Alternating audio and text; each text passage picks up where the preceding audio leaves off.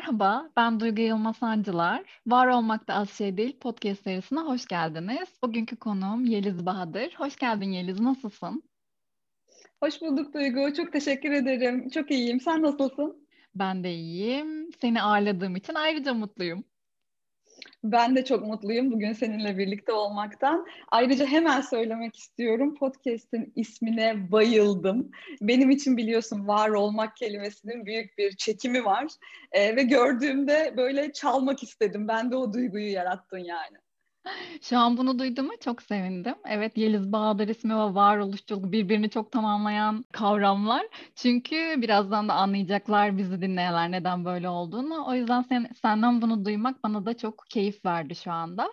O zaman yavaş yavaş giriş yapalım ve kendi cümlelerinle seni senden duymak istersek bize neler söyleyeceğini hemen alalım. Herkese merhabalar öncelikle. Orduluyum, Boğaziçi Üniversitesi mezunuyum. Eğitim ve gelişim üzerine benim kurumsal bir kariyerim oldu. Hem yurt içi hem de yurt dışında deneyimlerim oldu. Arkasından şu anda çok çok sevdiğim e, danışmanlık ve koçluk kariyerim başladı. Şu anda hayatıma eğitim vererek, koçluk yaparak sürdürüyorum. E, birazcık insan olarak da nasıl biriyim onu söylemeyi önemsiyorum açıkçası. E, ne derim? Düşünerek yaşayan biriyim diyeyim aslında. Hayatı anlamlandırarak, iç dünyama dönerek, içe bakışı çok seven biriyim ve başkalarının dünyalarının da aslında e, içinde gezinmeyi seviyorum. İç dünyalarda böyle gezinmenin müptelasıyım. Çok küçük çağlarda başlamış bir hastalık belki benim için. E, ama anlamayı, anlamlandırmayı, içe bakışı seven biri olarak tariflesem olur galiba. Varoluşçulukla yakından ilgilisin. Seni yakından tanıyanlar da bunun çok farkındalar ama ilk kez dinleyenler için bunu sormak istiyorum. Seni ne çekiyor varoluşçuluğa? Ne buluyorsun orada? Ah süper bir soru. E, ilgilinin üstünde bir coşkum var. Ben varoluşçuluğa sevdalandım Duygu. E, aslında son üç yıldır benim hayatımda varoluşçuluk var ama benim için sanki bu zamana kadar hayata bakma şeklimi, lensimi böyle birileri çok benden önce e, kitaplara dökmüş, yazılara dökmüş gibi hissediyorum gerçekten. E, kendime en yakın arkadaşım olarak hissediyorum hakikaten varoluşçuları. Beni ne çekti orada? E, komik değil mi? Biraz hakikaten yani Sartre, Heidegger bunlarla kendini dost Hani böyle çok meşhur bir söz vardır ya Duygu.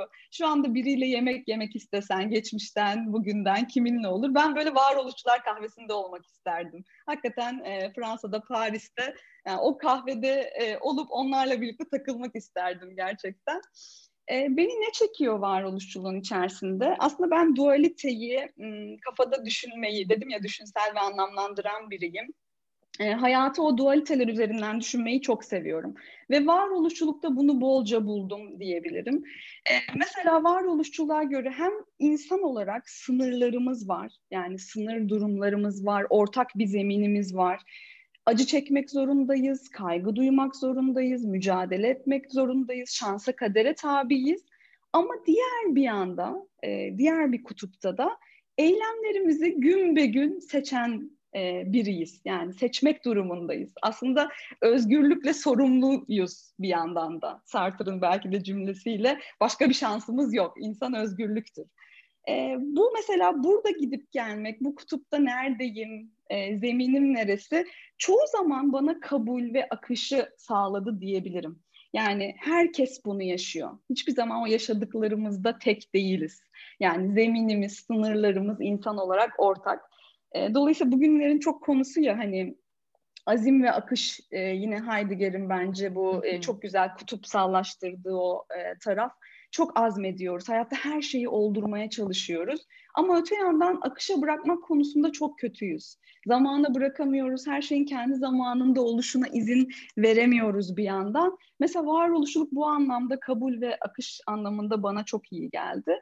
İkinci bir şey belki çok özetle ee, bir yandan bir tarihçemiz var. Yeliz olarak ben Ordu'da doğdum, 18 yaşına kadar oradaydım. Hepimizin e, aslında verilmiş bir kartı var önünde hayata dair bu yaşımıza kadar. Ama bir yanda da diğer kutupta aslında geleceğimiz var. Yani yine belki o e, human being, yani olmakta olanız aslında. Her an kendimizi var ediyoruz. E, seçtiğimiz eylemlerimizden ibaret hayatımız. Buralarda düşünmek bana gerçekten çok iyi geliyor ve çok zenginleştirici buluyorum açıkçası. Hakkını vererek yaşamak sence ne demek ve sence sen yaşamanın hakkını veriyor musun? kendini katarak yaşamak bence.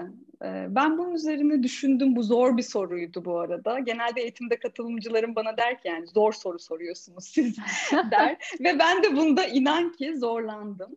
Çünkü çok şey geldi bir yandan aklıma ama e, tek bir şeyin özüne inmeye çalıştım e, gerçekten ve kendini katarak ruhunu kaybetmeden yaşamak benim için çok önemli duygu. Yani hayatta böyle hep akıl, mantık, irade bizi bir yerlere getiriyor hayatta. Ama asıl bize can katan şey e, bence o ruhu kaybetmemek. Ruhun enerji kaynağı da hani insan olarak duygular, sezgiler, farkında olarak yaşamak. Ben hayatımda bunu yapmaya aslında gayretliyim. Biraz belki gerçekten doğamda da olabilir. E, hayatı, ruhunu vermeyi, hakkını vermeyi e, çok önemsiyorum. Ya sabah kalkarım ben eğitime girmeden önce kulağıma böyle müziği takıp dans edip sonra ondan yarım saat sonra da giderim eğitimi anlatırım. Yani oradaki ruhu hep yaşatmak benim için gerçekten kritik. İkinci bir şey de aklıma gelen e, aslında kendime sahip çıkmak. Yine varoluşçuluktan da çok belki de e, esinlendiğim bir taraf olabilir burası benim. Kendime sahip çıkarak duyguma, sezgime, yaşantıma bazen çok bahaneler e, çıkıyor karşımıza. Yani bu hayatta böyle oldu, kültür buna izin vermiyor, benim yaşadığım dönem öyle değil, işveren ya da şirket bana bunu yapmama izin vermiyor gibi. E, buna rağmen zaten kendimizi ortaya koymak bence hayatın hakkını vererek yaşamak. Yani bundan bağımsız değil, hepimizin o sınırları var. Ama bahaneler yerine ben nasıl olmasını istiyorum? Yaşarken bana neler oluyor? Peki ben yaşarken hani başkalarına nasıl bir etkim oluyor? Bunları düşünerek yaşamak, farkında olarak yaşamak ve sonuna kadar da seçtiklerime ve seçemediklerime sahip çıkarak yaşamak diyesim geldi. Peki seni bugünkü sen yapan, seni bir adım ileriye çok adımda kendine götüren en büyük farkındalığın ve aksiyonun ne diyelim? E, yıl 2014 olabilir. E, koçlukla ilk tanıştığım zamanlar koaktif ekolünden geliyorum ben. O koçluk halkasında e, kendi arzularımla ve değerlerimle ne kadar yakınlaştığımı hatırlıyorum Duygu. Oradaki değer çalışmaları ne istiyorum, ben kimim, hani yapma halim bu, okey tamam bu zamana kadar bunları yapmışım ama olma halimde neler var? Kendimle yakınlaştığım ilk adım koçluktu. Fakat onun daha ötesine giden bir yer vardı. Beni çok daha ileri götüren Dubai ve Kopenhag'daki e, yaşam tecrübem. Çok kısa kaldım ben. 8 ay 8 ay kaldım ama peş peşe. Düşün Türkiye'den ayrıldım, işi bıraktım. E, Dubai'ye gittim 8 ay yaşadım. Oradan ayrıldım, Kopenhag'a gittim 8 ay yaşadım. Ve orada aslında o e, dış etmenlerden sıyrılıp yalnız kaldığımda benim için ne önemli? Neler bana canlılık katıyor? Hayatımda ne yapmak istiyorum ben bu hayatla? Yani nerede olduğumdan bağımsız, kimlerle olduğumdan bağımsız ben ne yapmak istiyorum hayatımda dediğim yer orasıydı. Bence belki de daha da önemlisi kendimle dost olduğum yer orasıydı benim. Daha önceden e, böyle o içsel diyaloglarım, kendi kendimle konuşma halim, hani kendimle muhasebem hep vardı. Buna çok eğilimliydim ama asıl e, bunu çok dostane bir yerden, sanki çok yakın bir arkadaşım bana bunu yapıyormuş gibi hissettiğim yer, e, kendimle dost olduğum yer Dubai ve Kopenhag tecrübemdi. Kendiyle dost olmak. Ne güzel bir kavram. Evet, bunun bununla ilgili de çok güzel bir kitap var bu arada. Kendiyle dost olmak bir kitap. E, Wilhelm Schmidt e, Alman bir filozof ama çok pragmatik bir dille incecik bir kitap yazmış. Eğer bu kavram hani şu anda bizi dinleyenlerin ilgisini çektiyse incecik bir kitap çok çok öneririm. Ay çok teşekkürler. Şimdi zaten sıradaki sorumuz biraz kitaplar ve filmlerle ilgiliydi. Senin de sık sık tavsiye verdiğini görüyoruz sosyal medya paylaşımlarında. Peki bu evet. podcast'ta özel kitap, film önerecek olsan bunlar neler olurdu ve Neden? Süper. Ben e, filmleri e, gerçekten çok e, seviyorum. Film seyretmeyi çok seviyorum. Hatta senin podcastlerini de dinleyip insanlar hangi filmleri öneriyor diye bakıyorum. Ay, Bunun süper. aslında birkaç nedeni var. Bir tanesi film seyretmeyi seviyorum. Bana göre böyle hani en büyük e, inventionlardan biri aslında sinema gerçekten bana göre hani ne nedir en büyük icatlardan biri desek temelleri bırakırsak sinema bana göre en büyük icatlardan biri. Çünkü neden? Aslında kendi hayatımın dışında farklı hayatların beni zenginleştirdiğini hissediyorum. Yani hayatta tek bir şey kendi yaşamımız değil, bir sürü hayattan aslında alabileceğimiz ilham var, e, ders var. Bunları çok önemli buluyorum ve bu gözle, bu lensle seyrediyorum. Hatta sen biliyorsun Duygu, şimdi yeni Instagram hesabımla birlikte e, aslında buradaki filmlerin karakter analizlerini de yapmaya başladım. E, buradan da belki paylaşalım, takip etmek isteyenler için. E, bir insan Dört Dünya e, hesabımın adı. Çok yeni, bebek bir hesap. E, bir Başkadır dizisindeki karakterlerle başladı. Hani bu insanlar ne yaşıyor? İç dünyalarda hani gezmenin müptelasıyım demiştim ya. Hakikaten bunları konuştuğum, e, kendimle konuşuyordum. Sonra LinkedIn'e döktüm, sonra Instagram'a döndü. Bir bebek şu anda ve e, birkaç haftalık bir bebek e, takip etmek isteyenler için.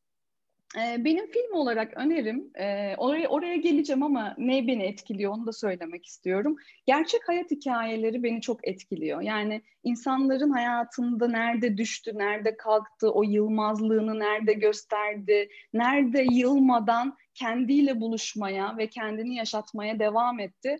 Ya o oraya çok ayrı bir dikkatim var. Bununla ilgili son dönemde seyrettiğim Netflix'te de çok rahatça bulunabilecek olan film Özgürlük yazar, yazarları, Freedom Writers. İzlemiş miydin Duygu? Hayır izlemedim. Notumu aldım. Ha, oh süper. ee, güzel bir hafta sonu önerisi olabilir. Gerçek bir öğretmenin hikayesi ve o öğretmenin gerçekten oradaki hayatları e, nasıl dönüştürdüğü, nasıl dönüşmesine vesile olduğu. Aslında hiçbirimiz hiçbir şeyi dönüştürmüyoruz. Bana göre, benim felsefeme göre kendini eğer yaşatırsan yani kendini tamamen verirsen yaptığın şeye zaten bir şeyler senin vesilenle dönüşmüş oluyor. Bence bu öğretmenin yaptığı da o. Hani Türkiye'de de mesela Dilek öğretmen bilir misin? E, TEDx'te evet. konuşmuştu Samsunlu evet. Dilek öğretmen. Bir Dilek aslında Yetmez dil... projesi vardı. Evet aynen yani aslında Dilek öğretmen Dilek öğretmen oldu ve oradaki öğrencilerin değil kadınların hayatına, toplumun hayatına dokundu. Ama bunu kendini vererek yaptı. Yani ben bu kendini verme olayını e, çok önemsiyorum açıkçası. Yaptığı şeyi e, tamamen kendini vererek yapmak. E, bu da ilk kulağıma şurada çalınmıştı. O esnayı da hiç unutmuyorum. Kelimeler benim için çok büyülü duygu biliyorsun. E, Hollanda'da Van Gogh e, Müzesi'ni gezerken Van Gogh'un ağzından şöyle bir şey e, duymuştum audio guide'da. E, dedi ki e, aslında İngilizcesi şöyle bir şeydi. When I give myself, I give fully diye bir şey duydum. Ve benim o müzeden aldığım, cebime koyup çıktığım, üzerine uzun uzun düşündüğüm bir kavram bu.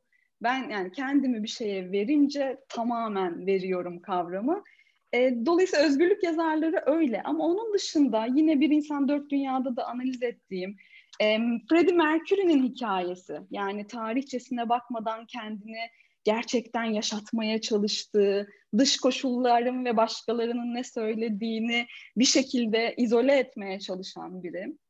Ee, diğer bir tanesi Invictus bence Mandela'nın hayatından bir kesit. Ve genelde de hep böyle şu soru geliyor Invictus'la ilgili aklıma. Neden Invictus? 25 yıl hapishanede yaşayıp yani oraya tıkılıp sonra çıktığında yani eziyet etmek senin elindeyken, otoriteye gelmişken, sana bunu yaşatanlardan gayet intikam alabilecekken, refleks olarak ve reaktif olarak nasıl barışı yaşatabilirsin? Yani hangimiz bunu, kaçımız yapabiliriz acaba? O yüzden şeye çok inanıyorum. O Carl Gustav Jung da bize bunu söylüyor ya yani başımıza gelenler değiliz aslında. Aslında ben olmayı seçtiğim kişiyim. O yüzden başıma gelenler var. Bunlar benim gerçekliğim. Bunlar kabul. Ama bununla birlikte ben kim olmak istiyorum? Ee, bir film konusu buraya gelir mi? Gelir. Yani birazcık bu lensten e, baktığım için e, o yüzden diyorum Invictus, Freedom Writers ya da Bohemian Rhapsody dememin e, nedeni de bu. E, kitap olarak ise sen beni biliyorsun. hayat tadında okuma günleri yapmıştık. Engin evet. Geç'ten olan düşkünlüğümü biliyorsun. Ee, insan olmak ve hayat kitapları başucu kitaplarımdır benim.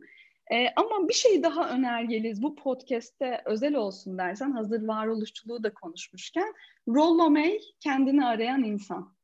Çok çok öneririm. Neredeyse her e, satırını çizdiğim bir kitap benim için. Evet, çok teşekkürler bu güzel önerilerin için. Seninle yaptığımız bu bölümün adı ne olsun? Ee, hep kendin olmaktan bahsediyorum. Kendin olmak olabilir, kendine sahip çıkmak olabilir. Onu da çok seviyorum. Yani biz artık yetişkinler, bu podcast'i dinleyenler olarak artık kendimize sahip çıkabiliriz. Yani 5 yaşında değiliz artık, 10 yaşında değiliz ve artık kendimize, yaşamımıza sahip çıkabiliriz diyorum. Peki bundan sonraki bölümün adının ne olmasını isterdin? Hmm. Bundan sonraki de duygu şey olsun, doya doya yaşam olsun.